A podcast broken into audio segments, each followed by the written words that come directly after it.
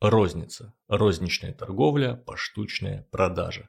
Произошло от слова «розный». Это как церковно-славянское «разный», которое мы знаем, но только старорусский вариант. Оттуда же рознь, порознь, вот это все. В современном русском языке розницу иногда называют буржуйским словом «ритейл».